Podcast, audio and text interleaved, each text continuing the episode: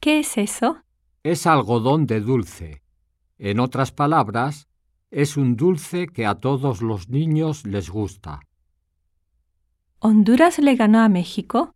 Sí, mejor dicho, el equipo principiante le ganó al profesional. Estoy buscando herramientas de bricolaje. ¿Dónde las venden? ¿Ya estuviste en Hans? Es decir, en Tokyo Hans. No vale la pena seguir trabajando. No nos pagan bien las horas extras. Yo en tu lugar trabajaría sin hablar tanto. Si yo fuera usted, disminuiría la velocidad en la glorieta. No, es más peligroso frenar bruscamente.